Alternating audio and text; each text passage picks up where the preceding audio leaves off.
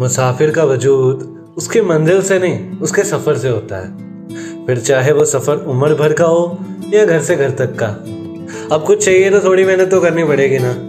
कुछ पाना है तो बस निकल जाओ उसकी तलाश में, कि जब तक तलाश ना पूरी हो जाए, कि पूरी कायनात तुम्हें उससे मिलाने में ना लग जाए। यार, क्योंकि अब हर सफ़र तय करने वाला तो मुसाफिर नहीं होता ना। थोड़ा समझो, थोड़ा कदर करो ना। सफ़र का ही था मैं सफ़र कर रहा।